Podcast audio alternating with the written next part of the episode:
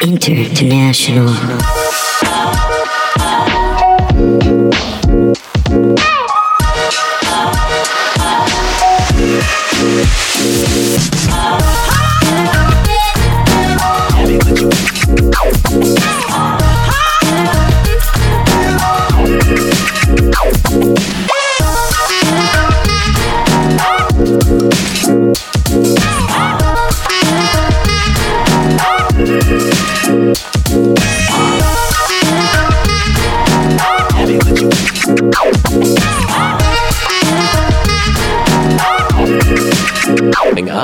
Need a minute. Did I tell you about the day that I used that I quit favor? Like when I first moved here, I was like in between jobs and wasn't getting enough hours, so I worked for favor. And this is in January, an unseasonably hot January, and like my second day delivering for favor, this guy wanted me to deliver four ice cream floats from like sinful What? desserts. I know ice cream floats.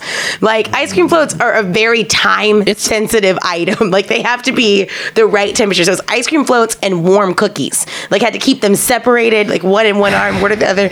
And I had to go up to the fifth floor of this office downtown, and it was just so fucking great because I made it all the way up to the fifth floor, and their their I thought their elevator was broken. So I had to walk up all these stairs with like these huge boxes of cold and hot things. And by the time I got mm-hmm. there, the root beer floats were hot and the cookies were cold.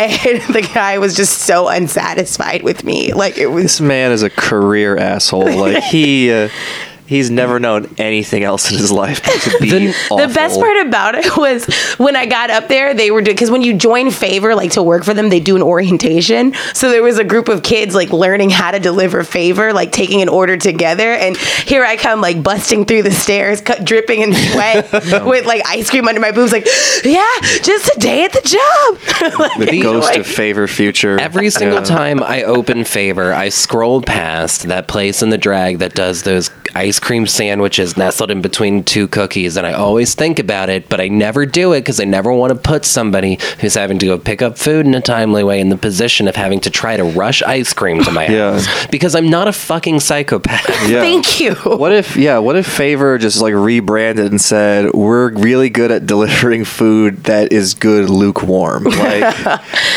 That's 'cause- pretty accurate. yeah, like, because a Chipotle burrito is good at just about any temperature. Like, that's, Agree. you don't need that to be hot. You don't need it to be cold. You don't need it to be anything. It's just like mush in a wrap. like, that you're going to Wrap stuff mush. in your mouth. I had a Chipotle salad today, actually, because I'm really taking this keto nonsense seriously. I made cauliflower rice in my KitchenAid mixer. That sounds That's- exhausting. this is who I am now. Yeah. Um, this is keto Jasmine. Oh my god, I, I hate it. I just It's- actively thinking yeah. about what you eat is really exhausting. And like, Yeah. like just out of curiosity, I want to like make this an open question. By the way, guys, uh, I'm pretty sure Ethan stealthily started recording Oh, as sure. he tends to do. Uh, welcome to another extra episode of Extra Salty. You're hearing my voice, Jasmine Ellis. and I'm Kai Krabs. and we're joined in studio today by Nathan Ehrman, Hello. How's it going? who's gonna share his salty story with us. I have a curious. I'm just question. I'm just curious. I want to ask you guys this: What's the most self-destructive thought you've had in the last 24 hours? Mm. Oh, wow. Just curious. Hmm. That's that's too deep? I feel like that has like such a potential to go down such a deep, dark rabbit hole. okay. Well, you know, we were on the topic of diets. I mean, and I'm I'm attempting to do some dieting, um, and uh, I mean, I think about just completely annihilating my innards with some like Taco Bell every every minute of every like every day at this point, and it's um. And the thing is too is like I'm not I don't have a sensitive stomach like I could go and eat some awful food right now and that wouldn't make me feel bad immediately but I would know that I'm like not doing the thing that I'm supposed to do with this, you know, dieting thing. So, but that's not terribly self-destructive. That's pretty milk toast. That is. I that feel is. We're all I love that expression, milk toast. By the way, I feel like describing it as annihilating my innards with Taco Bell is like the filthiest way you can Oh, I know. fast I thought that was your way of saying that you had like irritable bowel syndrome, but you Oh. still want to eat it. And I was Oh, like, no. I feel that. no, no. I, I'm, I need to check my privilege. Yeah, dude, I can eat. I could eat more Taco Bell than probably most. Um, God, God, are you? You're not lactose, are you? No, not at all. So interesting fact. Actually, 75% of African American people become lactose intolerant by the time they're 35. And it's like it's really weird. There's like an actual genetic difference in the ability to process milk ethnically. And like white people are the least likely to suffer from like oh, lactose Oh, And intolerance. that's why that's why the alt right did the whole milk thing. Ugh, because they're they so stink. white, they can drink all that milk and just I As don't a know. footnote, we here at Extra Salty would like to remind you that none of us are neither geneticists nor doctors. this is true, but it's a study. I'll find. I will post this study on our Facebook page so people know I'm not just making Yes. shit up. I'm I'm very lactose intolerant now. Like it's funny because whenever I was young, I wasn't really, and my sister was like super lactose intolerant. They say you can grow in and out of it, and then we kind of mm. just like swapped. And now my sister, it's not as bad, and for me, I'm just like crippled. So I eat ice cream like two times a year, and whenever I do, like because of that, like it's the most horrible feeling because my body, like the way that I've described it before, that it literally feels like my stomach is like crushing and like fluctuating and cramping. Everyone that I've described it to before has been like, "That sounds like a period," and I'm like, "That is awful." I'm sorry that you go through that. I need to put you on game then, because I know the I know the best lactate free ice creams. The best. I'm telling you, they uh, there's a place that uh, Ariel Norman took me to, Sweet Ritual, that makes Oh, an yeah. olive oil chocolate ice cream. It's a it has the aftertaste of a steak, which isn't the worst aftertaste. It's just odd to taste steak after ice cream. But if you can mentally get yourself around the steak post ice cream, I'm telling you, we But should here- have a lactate free fun day. But here's the thing since I only eat it once every six months, the times that I do eat it, fucking decadent. Oh yeah. I would say scheduling how you abuse your body is pretty self sabotage. So oh, that, that might answer my question, actually. I'm also I, I I also like tried to like really resolve this week to like actually be serious about quitting smoking. So I'm like 36 hours in, and I'm just like I want milk and cigarettes. Like it's not Milk and cigarettes is so gross. Not together, but the two. I mean, may as well, you know, just like The mi- stirring a glass, an ice cold glass of milk with a cigarette, you know. The mental image of Yeah, the kind like of person stick. that wants that combo, I just imagine like job Jabba the Hutt with a wife beater on. Like, I need milk and cigarettes now. Yeah. That's my fuel. He's got giant puppet tongue just sort of floating around out there, like perpetual dry mouth because it's nothing but tobacco and milk. Ugh. so my super like self-sabotaging thought that I literally had today, and by the way, for those of you, if this is the first time you ever listened, uh, we're all comics. We all dabble in stand-up, and it's it's interesting. Like they call it the what do they call it? The imposter syndrome, where you never feel like you're Okay. actually good and Yeah. you challenge yourself, and it's it's great because it keeps us humble, it keeps us working hard, but you can sabotage yourself constantly thinking you're not enough, and. I was literally thinking about when I first started and like if I'm thinking with my logical brain, I'm like, yeah, I am better now than I was then because I've become better at performing and I've written better jokes. But then I just had the most sad, fleeting thought because I was trying on this dress and it fits me a lot tighter than it used to. And I was like, what if I'm getting more laughs because I've gotten fatter? And the oh. audience likes fat female comics. What if I'm not funnier? What if I'm just fatter and people think I'm funnier because I'm fatter? What if I lose weight and I stop being funny? What if I'm not actually funny? I'm just fat. Like I really had Yeah. that like very I was like, I should call someone for help. And I called my best friend Ari and she goes, Bitch, I'm hanging up on you. And I was like, Don't leave me. And she goes, I know your feelings are valid, but that's not a valid feeling. I'm hanging up Yeah. on you. And I was like, I'm very grateful to have a friend to just be like, bitch, shut up. Yeah, you need it. unfortunately, we have a case study for this. Will Sasso from Shut Mad up. TV.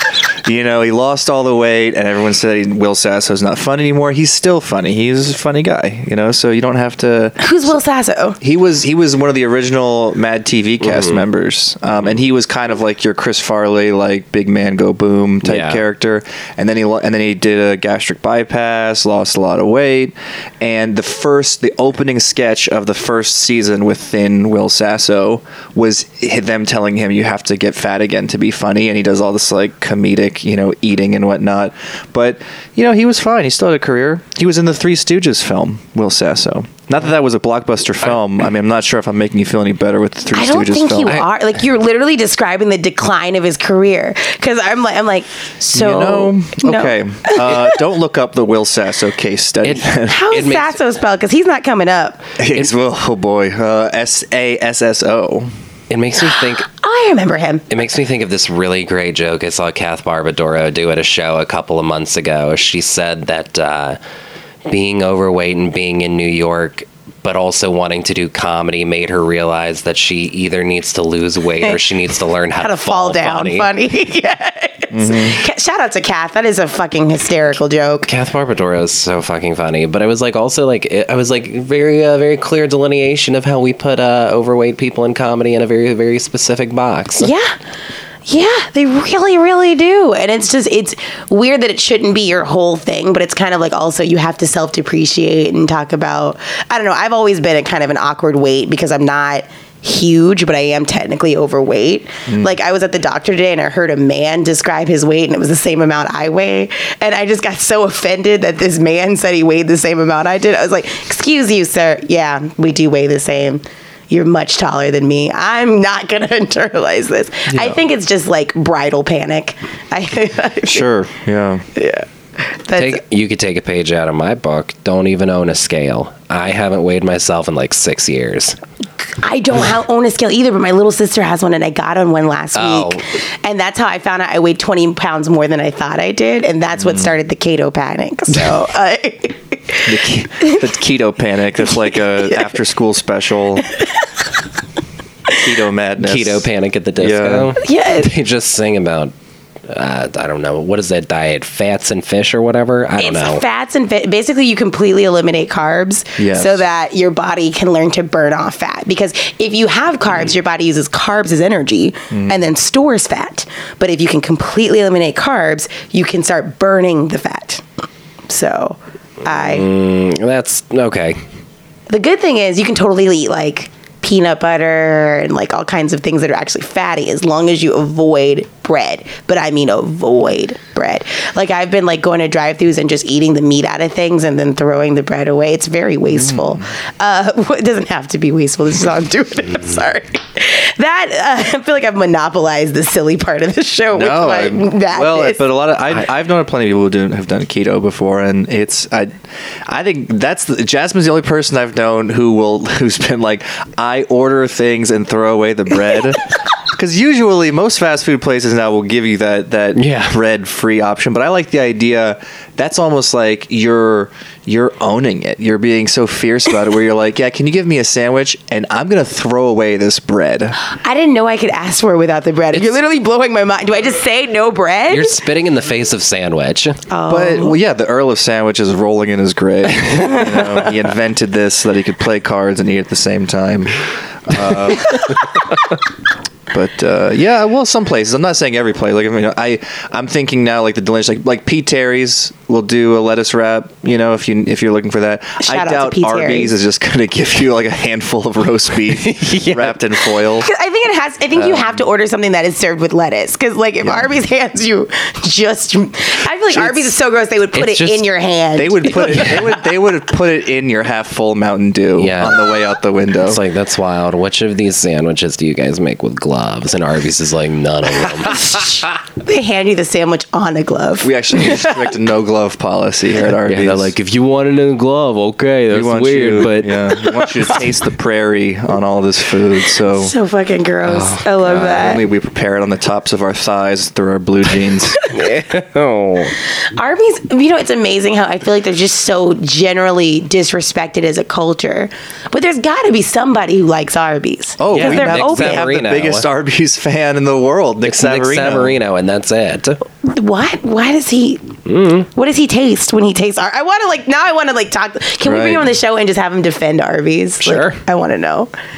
Oh man. So we have been. That one, that one is whenever extra salty is actually talking specifically about salt. High sodium content. Yeah, Extra yeah. sodium. That's when we start talking about. That's when we do a cardiogram on uh, Nick Savarino. Oh, poor thing. So that's what I'm salty. I guess I'm salty about dieting. Salty about. You know, It's an easy thing to be salty about because it's not like the moment you change your diet, your body revolts in so many ways, and you do become self-destructive. That's where I'm at right now. I am Yeah. at that point where like everything is just like like the idea of dieting is making me mad because I'm just like if no if like I don't know I'm angry that I have to do this, but I don't have to. Yeah. And it's for the better, but I just like I don't know. I wish I didn't have to. Yeah, luckily, uh, like, uh, like I don't. I, I consider cigarettes part of my diet. I suck it for lunch sometimes, but luckily, like all of the side effects of like quitting smoking, they're like high irritability, and I'm like, okay, status quo, good to go. You might gain weight when you quit cigarettes. Actually, I not to scare you out of it. I'm so excited for you quitting. Mm. I'm very excited. I fucking hate cigarette smokers. You're like the only one in my life. There's an emergency glass Cool. case behind Kai that's that says "break in case of emergency," and it just has cigarettes and milk in it. And he's Oh. eyeballing it really hard right now. You guys can't see. Oh, I wish we could call this episode "Cigarettes and Milk" because that's a disgusting combination, and I'm just I'm tickled by that. Cigarettes and milk. So Nathan, you're joining us today to talk about something in particular that you're still a little resentful, maybe a little angry about. Yeah, I, well, um, thankfully it's thankfully it's a low level anger that I never have to deal with again in my life, or maybe I will at some point. But I did. I lived in Japan for two years. That's so cool. Um, and that is people's usual reaction, and it was very cool. Like I don't want to be, uh, you know, a giant jerk and be like, "Uh, I, I hated everything about it." Like it was a very fun experience. I enjoyed it. People say that's cool. I'm like you, and I and I honestly advocate. I think everyone on this earth, whether it's after you retire, whether it's you know before you get started with your regular career, or just somewhere in between, I think you should absolutely pack up everything in your life or get rid of everything in your life and go live in a different country. Um, because it's, I think it's a great experiment in like,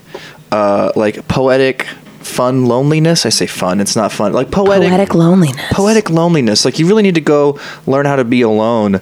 Um, which, because I, I I grew up in like a suburb where you know everyone was very close to their family, and um, and then and I remember even talking with people because I was doing this teaching program with people from all over the world and people who also had come from smaller communities and they were like i've never known what it's like to really be this alone. Because when you live in a foreign country especially in japan where you know obviously if you're not japanese you stand out pretty pretty starkly.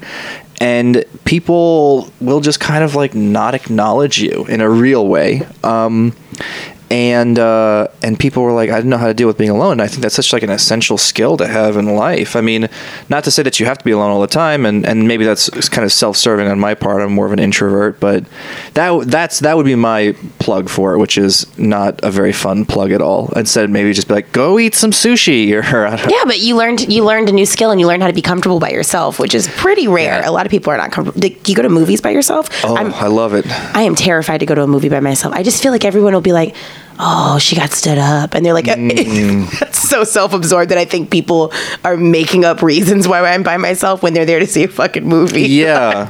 I mean, the first thing I do when I enter any space is I look for someone to judge. That's what I do, just so I Yeah. can blow out someone's candle and make make mine shine a little bit brighter.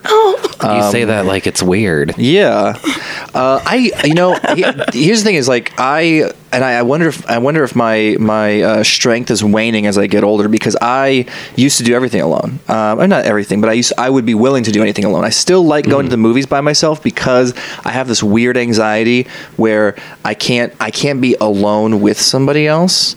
Um, and that is to say that if someone is sitting next to me during a movie, all I can think about is is are they are they okay? Like, are they enjoying themselves? Am am I breathing weird? Like, I get really self conscious being, especially in such a quiet, in a quiet room with somebody. I don't know.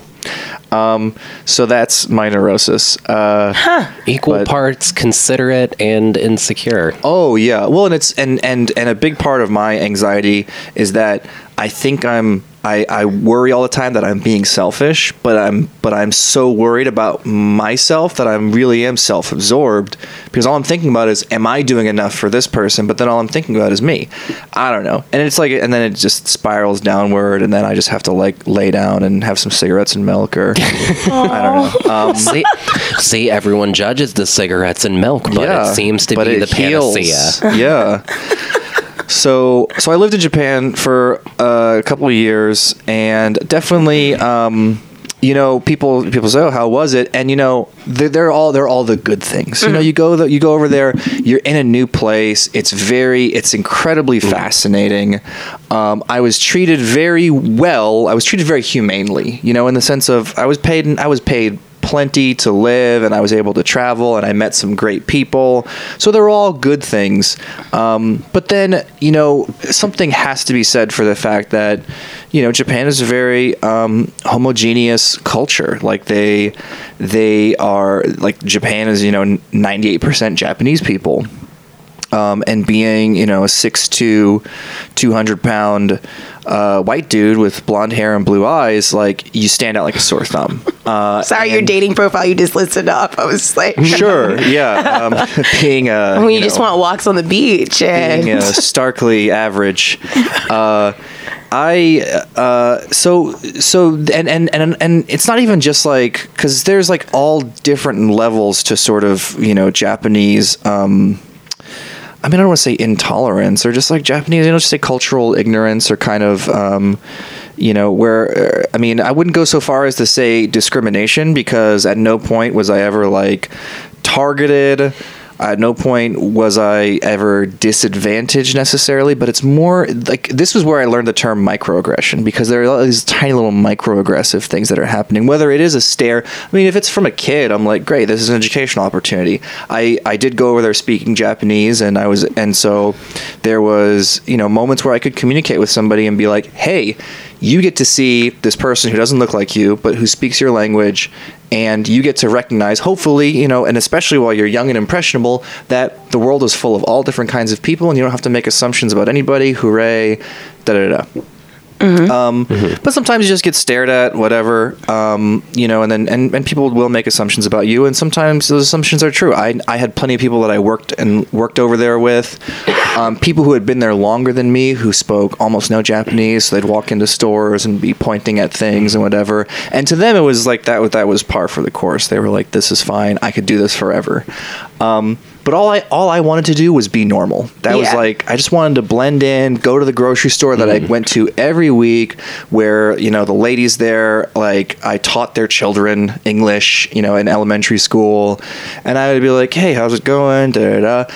And yet it would always be kind of the same thing every week of like, "Whoa!" Like it was like I was a spectacle, um, and that to me felt very microaggressive because it's like, well, I just want to be a normal person. Like you don't have to congratulate me for saying hello to you because that's one word, right? You don't have to tell me that my Japanese is so good when it's like I just said hello to you. Like I could have looked that up in a dictionary just now. Um, so there was a lot of that, and and and sometimes we were able to break the ice and actually have real conversations about it, and and maybe it was genuine, maybe it wasn't, but anyway, my story is uh, at one point I was riding my bicycle home from work um, because I didn't have a car there, so I was just like bicycle and bus and all and all the public transportation and whatnot. So I riding my bicycle home from work, and uh, and this and and Japan has a bunch of like treacherous blind corner type roads and everyone you know the right of way is like who has the most balls at any given moment. So it's just like I mean it's it's rough. Um, and so I'm riding my bike and so I'm, I'm I'm pedaling down the street and a guy pulls out in front of me in his car because there's a blind corner whatever. So um, pulls out to make a turn in front of me.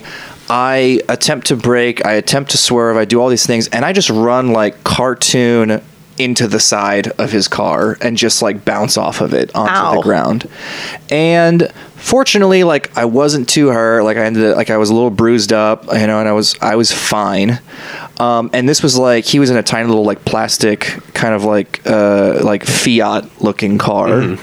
And so the side of his car was just like caved in. Like, oh no. I mean, he had just, you know, like uh, he had just had a foreign uh, uh, invader, you know, destroy his car. um, and uh, and and I, and like I was like, oh, well, what? And, and and I looked at him. I was like, well, what happens from here? And he's like, well, we have to call the police. Um, and you know, first, I mean, he was a, he was a very courteous guy. He was like, hey, are you okay? I kept saying yes because I was just like, let's get this over with. I want to get home. Like. I and I, in my mind, I was like, I doubt there's anything for me to do here because um, you know, I I was on a bicycle and I had right of way. You know, why why there should be nothing for me to do here, uh, and I don't want to press charges against you or anything like that. And then we have to stick around there. The police show up, and uh, so there was, and it's like a squadron, like five different police officers are there, and they're all doing different things. Uh, and one of them, his only job is he has a he has like an he's like an eight and a half by eleven uh, notepad that's grid paper, and he has to draw the crime scene like an overhead map and he's got a little dotted line that shows that shows where I was going and he's and then he has the path of the car and the impact. They asked me how fast I was going On a bike? and I was like, I'm on a bicycle. There's no speedometer on this bicycle. You, I, and I was like, uh, sort of fast. Um, and they were like, oh, okay, okay, yeah, we'll put that in the report. Um, and it just and, and and I was at this point I was I had been in Japan for like a year and a half, so I was used like the like Japanese culture is very bureaucratic, um, and it is very much like tell us what the facts are. We have to get all the facts and everything has to be like you know tidy on our paperwork and all that kind of stuff. And at the end of the day, and then they were like, "Well, are you hurt?" And one of the guys pulls me aside and he goes, "You probably want to say that you're hurt." Um, because that's going to make you the victim in our police report. Uh, and I was like, and I was like, why does that matter? And he's like, well, because then you can press charges. And I was like, I don't want to press charges against this guy. This guy was, you know, he's he's been fine. Uh, and he goes, okay. And so he sort of he walks off, and um, I kind of love that. yeah. I cu- cu- like it reminds me of like this one time I was at an airport and like someone was like, "Oh no, you can get it this way and this way and this way," and then ended up like giving us like a bill that was like five bucks, and I was just like, "You should be fired." Like that's not that's not like chill employee thing to oh. do. I have a feeling this is foreshadowing for some shitty shit. yeah, Does it get shitty? it gets a little yeah it gets a little little i mean you know fortunately uh, so i'll i'll spoil the ending for everyone. I did not end up in a japanese prison. I'll say that. I knew that. Um, Although when more than two cop cars pull up, that always makes me angry. Like I, when I drive past two cop cars next to someone, I'm like, somebody's going to jail. yeah. Um so so yeah he pulls me aside. He says you should you should say you're hurt. Um and he and he's like he's like anything at all. Like does your arm hurt? Does your head hurt um and i'm just like no, How I- weren't you hurt? You hit a har- hit a car. I, I mean, like I I, uh, I I ended up having like a little bit of a bruise on my shoulder and my arm and whatnot. Um, but I was just like, I'm I, need, I want to go home. That's all I wanted to do. And so we finally settle everything. And literally, the police, you know, after I mean, this probably took about two hours for them to do all this stuff. Damn. And then finally, they they pull me and, and this gentleman together, and they say, "Well, um, no crime happened here today. Uh, you know, this this guy was going a little bit fast on his bicycle. You were pulling around this corner. It's a blind corner, obviously. Um, so." No charges are no charges are being pressed. Nobody's hurt. You two are civilians. Deal with it however you want. And then they left, and that was it. And I was like, so again, I look at this guy and I'm like, what happens from here? And he's like, well, I'm going to go get an estimate from a shop uh, to fix my car and then I'll send it to you. And I was like, uh, to pay? And he's like, no, we'll talk about that later. And I'm like, Mm, that's not a no. I'm like, what is going on here? And then he's like, don't worry about it. And, and you know, he's like telling me not to worry. He's kind of giving me like the, you know, everything's okay. And I'm just like, all right. And I just sort of went, I just went, went, you know, went on my way. We exchanged information, and then he sends, and then he uh, he faxes me. They still they love fax in Japan. When was this? Like- so he had to fax this to the school that I was working at. This was in 2012. Oh, yeah okay. but he so he faxes it to my school and so one of the teachers comes up to me and is like hey uh, nathan you've got you got a fax it's uh, from a body shop it's for a bill for like $3000 and, and I and then I told them the situation, and they were like, "Damn, man, you should have said you were hurt." Shit. They were like, they were giving me the advice. They were like, "Yeah, you should have been, you should have been the victim because then he can't come at you for anything." And then I was like, "Well, what should I do?" And they were like, "Go to the doctor right now. Tell them that you're hurt. Get a stamped note from the doctor and take that to the police station." So I go and I do this. I go to the doctor and I say, "Yes, I was involved in this accident." And he and he gives me and he does X-ray and everything and he goes, "Okay, you have a bruise. and so That's not a clean bill of health. Exactly. Sounds I like your heart. I get the most official piece of paper from the doctor uh, that's that basically says bruise and then has the stamp because uh, in Japan they don't they don't sign things. They everyone has a stamp. Everyone has a little circular stamp that's like their signature. So it's got his stamp on it, super official from the doctor, and it's like, yeah, just take that to the police station. They'll they'll change the report and all this stuff. Um, and you should be fine. Uh, although at one point he did, uh, he. Uh, I, it was the doctor who said this. The doctor who literally asked me, "Do you all ride bicycles differently in America?" and I was like, What? "What? What a dumb question! Like, no, it's it's low grade technology. We all use it the same way. I think." How great would that be if that was like a stereotype? Because America, we have our terrible stereotypes about like Asian drivers. They're like, you know, American bike riders. You know, they can't. Yeah. it's, it's too great if it was like an understood stereotype. I mean, to be fair, there are a lot of times that I'm driving down the road here in Austin that you see people with like their hands not on the handlebars, and we're like, you get it, you can balance, but that's still not safe. oh, I Yeah. hate that. Yeah, no, I mean Austin. Uh, Austin has its own set. Like, I mean, if you're like stuck in traffic behind someone on like a penny farthing bicycle, like a Victorian bicycle, with the enormous front tire and the tiny back too. That's a tricycle. That's not a bicycle. I don't know. But It's like a tiny bicycler on their mustache. I never know what's going on here. So you've got your official piece of paper that says you have a boo boo. so I exactly. Official boo I have my official boo boo license, and I take that to the police station, and they were like, "Yeah, great, we'll change the report. You're the victim." And then I literally just I just came out with it and said, "Well, this guy's coming at me with a bill," and mm-hmm. they were like, "Well, yeah, we can't do anything about that. Like, you are the victim now in the report." Um, but like, if this guy wants to wave a bill at you, there's nothing we can do about it. This is, you know, we're police. We do crime. This is a civil matter. And I was like, you got to be kidding me, because you were the one. Like, it wasn't this guy, but I was like, one of you,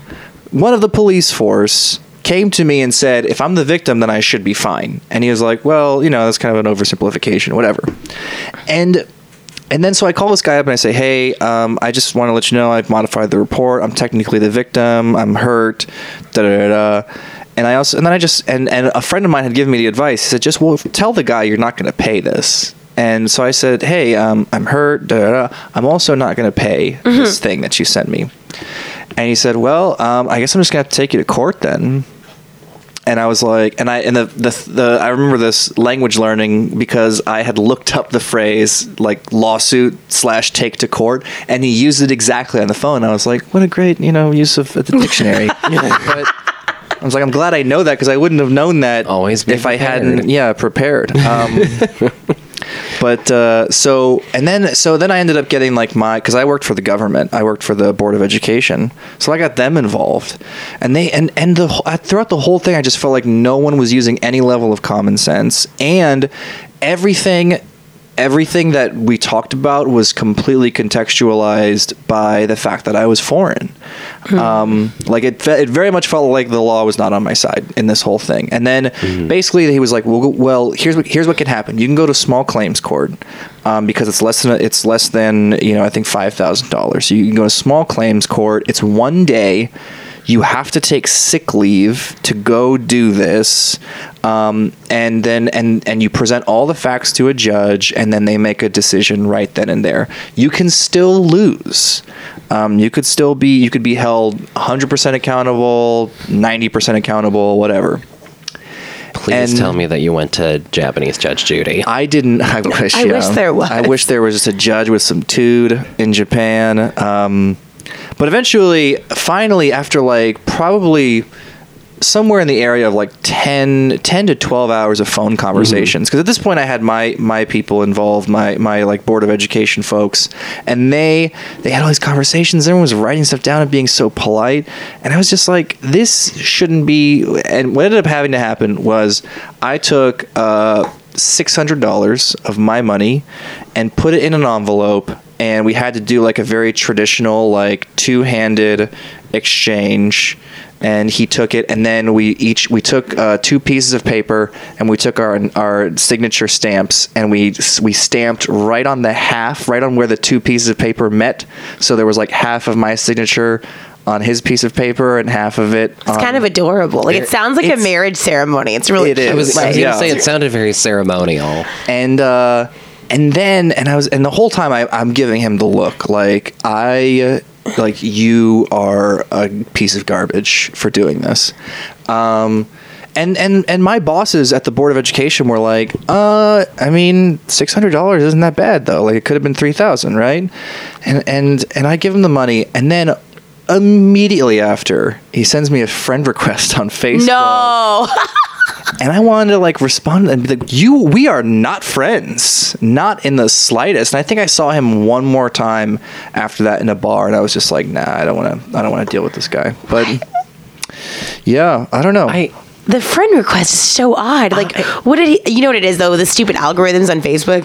How it's like the more you're in contact with someone on other apps on your phone, the more that person comes up. It's weird. Yeah. That's why friend. Uh, but Facebook's you still trying have to click add friend. This is true. yeah, You can pass it up. He up. 'cause definitely still had a moment of being a big old dummy and, and being What, like, what do you what do you think his motivation for sending the friend request was? Like, do you Maybe thought that was like an olive branch, and he just was like, "Hey, man, we can be cool." After I just snatched up your money, um, I don't know, or he wanted I'll- the other twenty four hundred? yeah, exactly. yeah, he wanted to know when I would when I'd be coming home from work next. Do you think people like assumed you had more money because you were foreign, or like?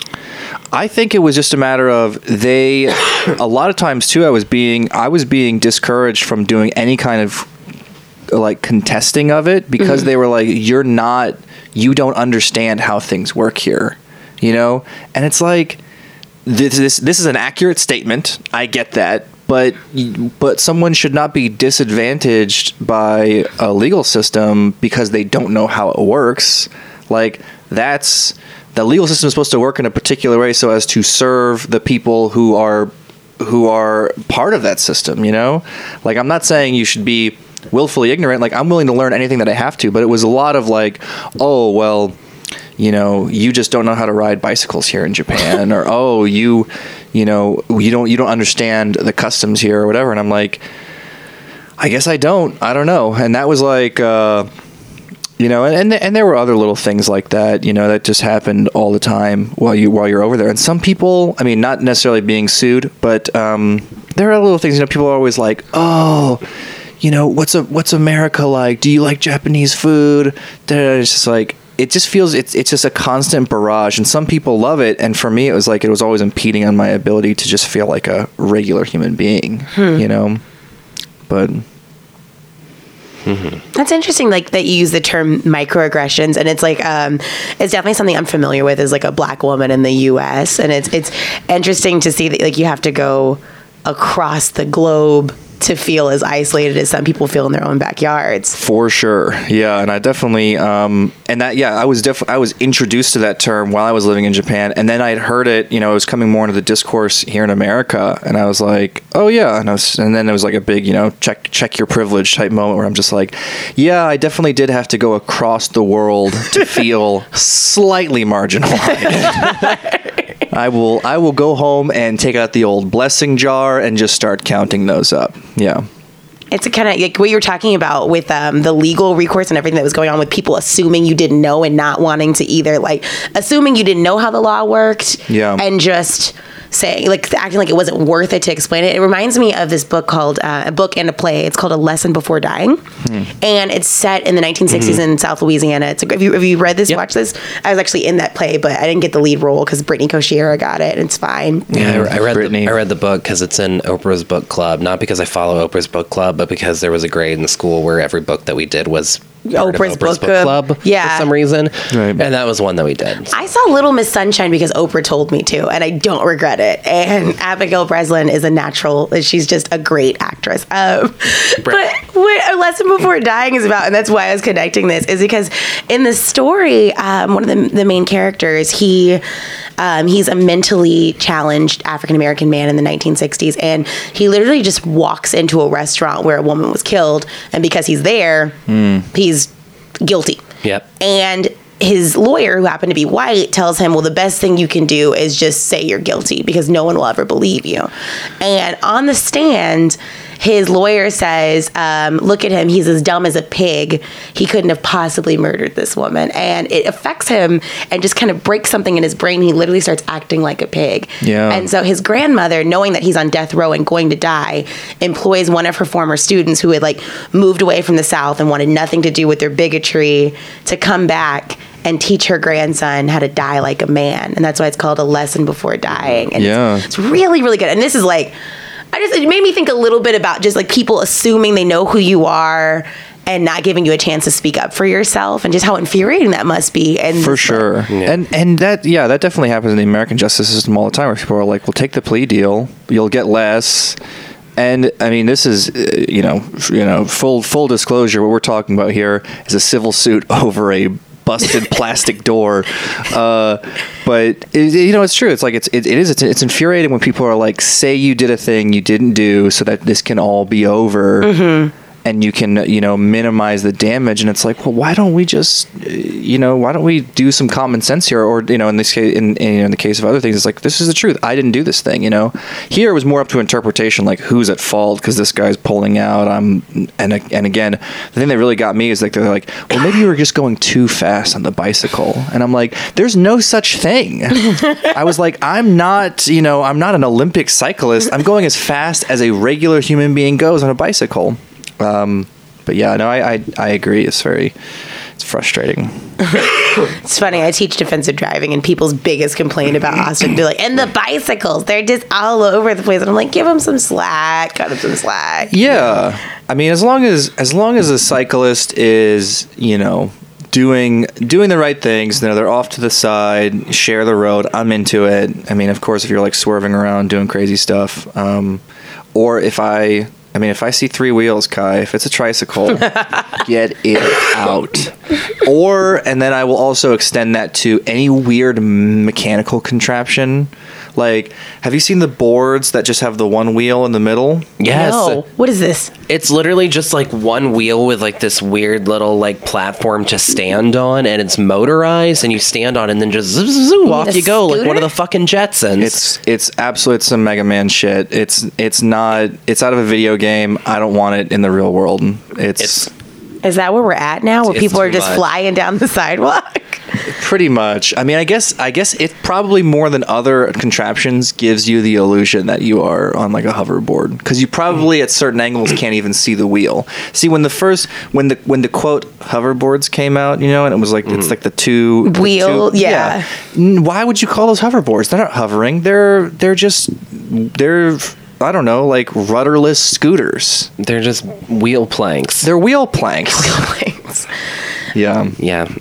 I, uh, as someone who's been through a lot of car accidents, I a lot, a lot. I definitely related to that story. I've been in four in the last four years. Really? None of them were my fault. The insurance company does not believe me either. Like at this point, Oh yeah. You just keep getting rear-ended. I don't know why. I don't know what it is I'm doing or you- putting out into the world that just says hit me. I don't, yeah, I don't know. I can't I can't relate to the car accident stuff because I've only I was only in one car accident whenever I was very young, but I can definitely relate to like weird pressure from police, but like from the opposite side of things. Like, because whenever I was working at the mall in college, I was living in the apartment complex You told me about at my college, and my downstairs neighbor, unbeknownst to me, had a really bad prescription painkiller addiction. Hmm. And we used to hang out a lot after I would get off work, and for whatever dumbass reason, this place that I still worked at night deposits still. So he was messaging me as per normal, like, "Oh, do you want to? What do you want to do after work? Blah blah blah." Because it was a Friday, I didn't have class the next day, so I was like, "Oh, I'm leaving work now. Like, we'll meet up at so and so." So then I go to the bank to drop off the night deposit, and then I have a gun on the back of my neck, and they were like, "Drop it." And I was like, "You got it." Hmm. And they were like, "Get in your car and go." I was like, "I'll see you later. Hopefully not, but bye." Wait, when you say they, it was the cops? Or- No, the person that was robbing me. Oh, you got. Oh my god. Okay, Yeah, sorry. I got missed- robbed at gunpoint. Sorry, I, le- I guess that's a detail. Yes. No, the cop didn't come around the building and tell me to drop the money and stick a gun in my neck. I That'd be don't- real twist. Well, it was an inside job, so this is like it gets real But- dramatic. My Yeah. natural mistrust of cops. I was like, so the cop put the gun I, to your neck. I b- did not know that that's what was happening. And then I freaked out. I went, uh, my cell phone was almost dead. And I didn't want to make a 911 armed robbery call with an almost dead cell phone because I figured that would make people panic a little bit. So since he got told me to get in my car and drive, I got in, drove to the nearest business that was still open, and called from a landline because yeah. I don't want to stick around and see what they're doing. Yeah. They just stuck a gun in my neck. Yeah, yeah.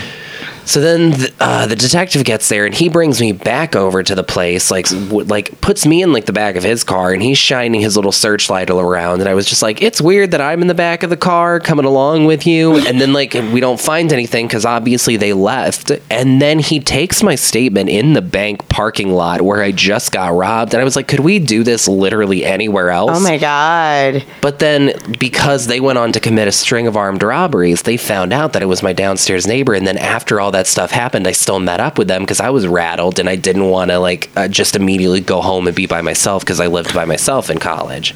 So I met up with them, unbeknownst to me that they robbed me. So that to Wait, him, your looked- neighbor robbed you? yeah, And and he was still cool with you coming over to hang out and just like act like everything was okay. yeah, because he had a really bad uh, drug problem, yeah. that, unbeknownst to me. I love that you just asked. So this criminal lied to your face and was still your friend. yeah, that's oh. kind of what, What they, they do. Aw. Yeah, but then Can't even believe it.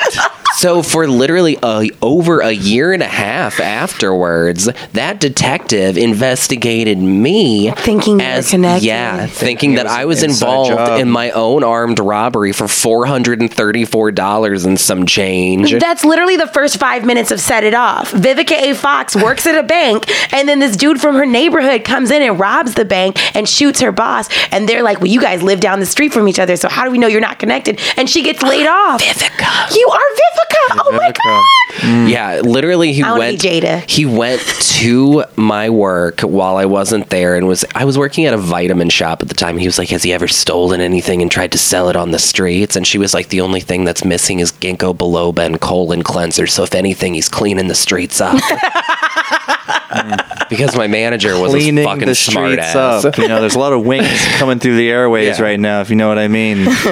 he went to my college that I was going to at the time and started investigating me in the dean's office and through admissions and all this other stuff, like going around asking questions. And I was in student government, so then they were just like, "Wait, who's representing our school?" Like getting all paranoid about me. Yeah. Finally, then they called me at 11:45 one night, 11:45 p.m., and they were like, "Oh, we have somebody in holding that we need you to identify." And I was like, ah, "I don't know. This sounds like a trap." Yeah. And so I called my dad, who he's like a personal injury attorney. Like this is like criminal stuff isn't really his field, but I was just like, "Can you come with me? Like, because this is weird." As soon as we get there, they throw me in an interrogation room and pull like separate me from my dad, and they were just like, "There's some inconsistencies with your That son's was story." a trap. It 100% was. I was like, I know a trap. Like, So weird. I mean, uh, and, and and anything that they would have talked you into would have been completely false. Like Yeah. like if you like even like yeah, let's let's presume you know there's inconsistencies because yeah, you had some time between one you were in a very stressful situation, so your brain does all kinds of weird things, and then two you get in the car, you drive for a little bit, maybe you forget a detail or whatever, whatever and it's like. Uh, and then and so yeah, what if they catch you in a lie or just something that you misremembered, whatever, and then it's like, great, you're in on it. Like that would have been utterly incorrect. I can tell Did you the one. bank have footage of the, them putting a gun to your neck? uh-huh. Yeah, totally. And that was the inconsistency. He was like, Your son said that the perp was wearing black pants, but he was really la- wearing blue jeans. And then my dad just mm-hmm. laughed in his face. yeah. But I was literally. Your son has poor color sense. Yeah, I was you like. said he was wearing khakis and they were chinos. I was like, well, I didn't see because in case you forgot, the gun was in the back of my neck. Saw it as I was like, but it was like this whole fucking thing, and I was like, they were on. They honestly probably wouldn't have gotten shit out of me because I'm very like tame compared to how college guy was. I was a much smarter mouth back then. Really? Yeah. I cannot imagine. Went on for over a year and a half, and then once they finally realized I had nothing to do with it, subpoenaed me to testify in trial against him. It's weird, yeah. I don't know, and, and and I've I've never had too much interaction with the police here in America, but it's I, I can only imagine they give you this. They probably give you this look when you go in there, and they're like, "Well, cost of doing business, I guess," and then it's like, "Well, no, like I'm personally offended by the way that you've done, like by the way that you've carried yourself throughout this whole thing, you know." And that would that like that cost of doing business like thing is very poignant because like that's the whole thing is like was while I was telling them the story they were just like well we didn't catch him while they was here so I guess he's got away with it and like seemed like they didn't really care until that other detail started to come to light and then they really cared despite Yeah. the fact that it was literally like oh you thought that we split 430 bucks three ways or pulled like a grandmaster scam yeah, for don't forget that ginkgo $120 biloba though. That was the real. That was the real get. yeah That's so crazy. Yeah, your friend just Fuck knew the that you'd be police. doing a night drop and That's knew you were a insane. target. God, that sucks. Yeah. Yeah. So that's uh Did that affect you in a way and like make you less trustworthy of friends? You know, ever, after, after that, Yeah. like, do you think it has affected you in that yeah, sense? yeah, hundred percent. Oh shit. Because like the the thing is, is like uh, all of the warning signs for that dude were hundred percent there. I just like kind of glossed over them because he was somebody who was like kind of ousted by his family and was like another gay man that I was like trying to like be friends for and like be there and like accommodate and help and it was like 100% taken advantage of and like he had stolen from me before but I didn't like piece together that it was probably him until all this started to come together and like even during the course of like all the other robberies he committed like we were still like talking not super regularly but like still talking occasionally because he was like maintaining the facade i guess i don't know he was a sociopath Yeah. Yeah. anyway he just got re- released from prison like a couple months ago like three or four Oh, months ago man. so that's chill That's like that's the plot of Halloween. Yeah. Hope he doesn't like come after you. yeah so if i'm dead play this episode oh my The good god. thing Please about- don't joke yeah. about that. Good thing about drug addicts, you know, they they go for the easy money. He's definitely not getting in a car to come find you. Yeah. You know. Yeah.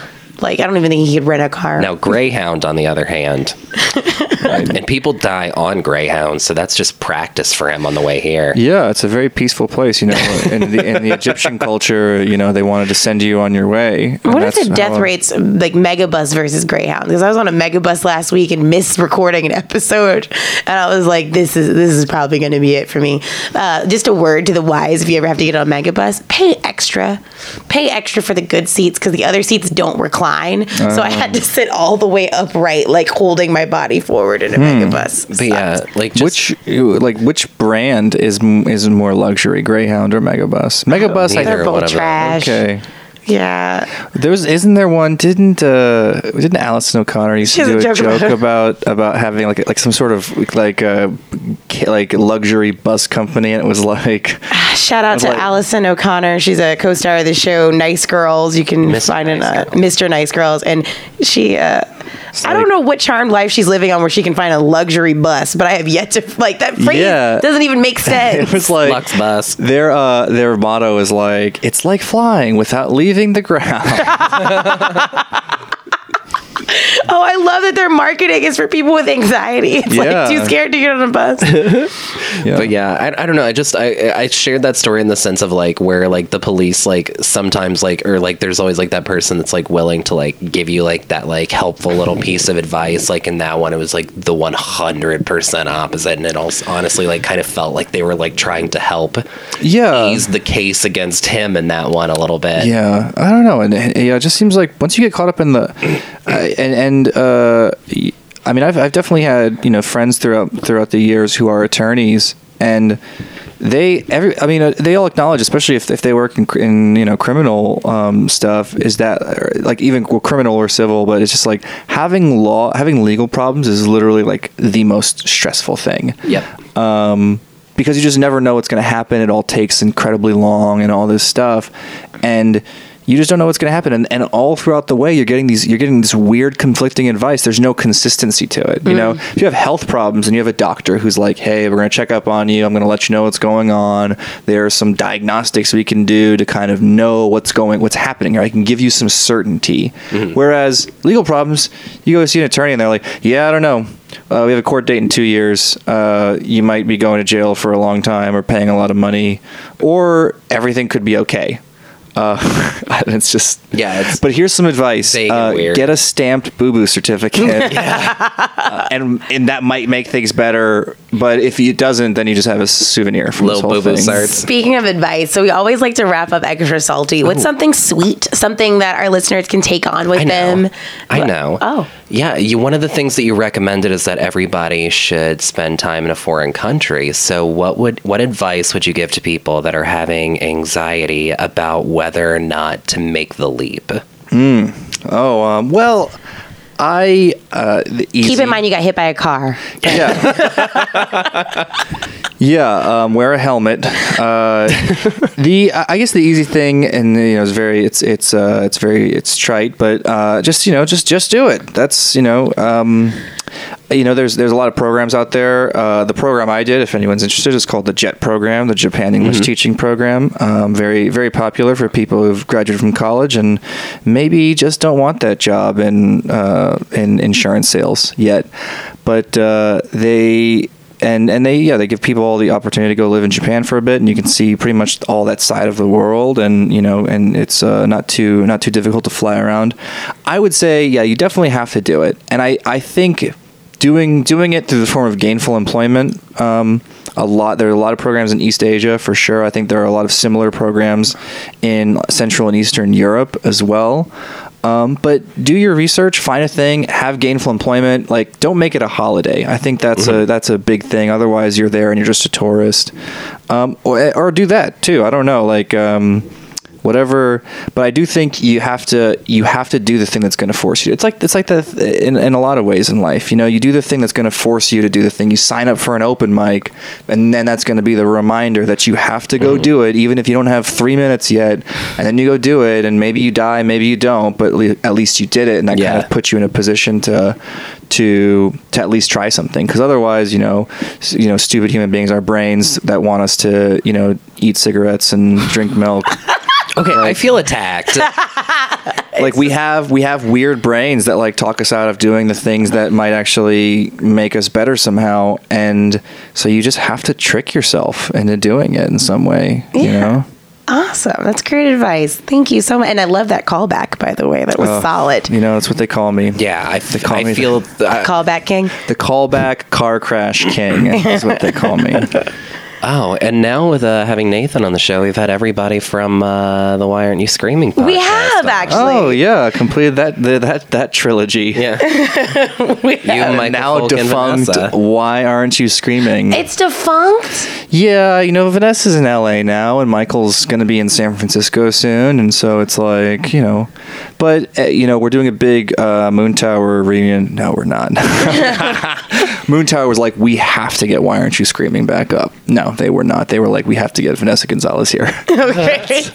yeah. Um, but yeah, that's great. Thanks for being a part of it. How can, if people want to know more about you, follow your comedy, follow your um, your improv things and sketches and such, and acting and things of that nature, how can they keep up with you? So um, feel free to uh, follow me on Twitter at Just Made by Nate. There you can see my manic rantings uh, all over the place, and uh, and if you follow me, you'll probably hear about this, but you can also hear about it on this very podcast. Uh, I am in a feature film that is doing a uh, Blu-ray and Amazon download release on June 12th. The film is called Maybe Shower. It was shot right here in Austin. It's a wonderful comedy, and people seem to be enjoying it so far, including myself. I've seen the whole film, and I have nothing bad to say about it. So that's a big plus. But that is pretty much it. Awesome. Well, thanks so much for joining us, Yeah. Nathan. As always, you can find Extra Salty Podcast on.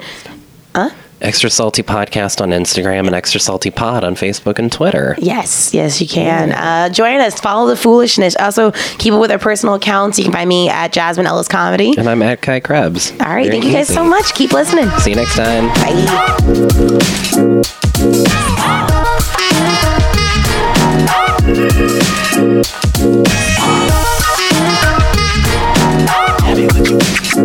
Bye.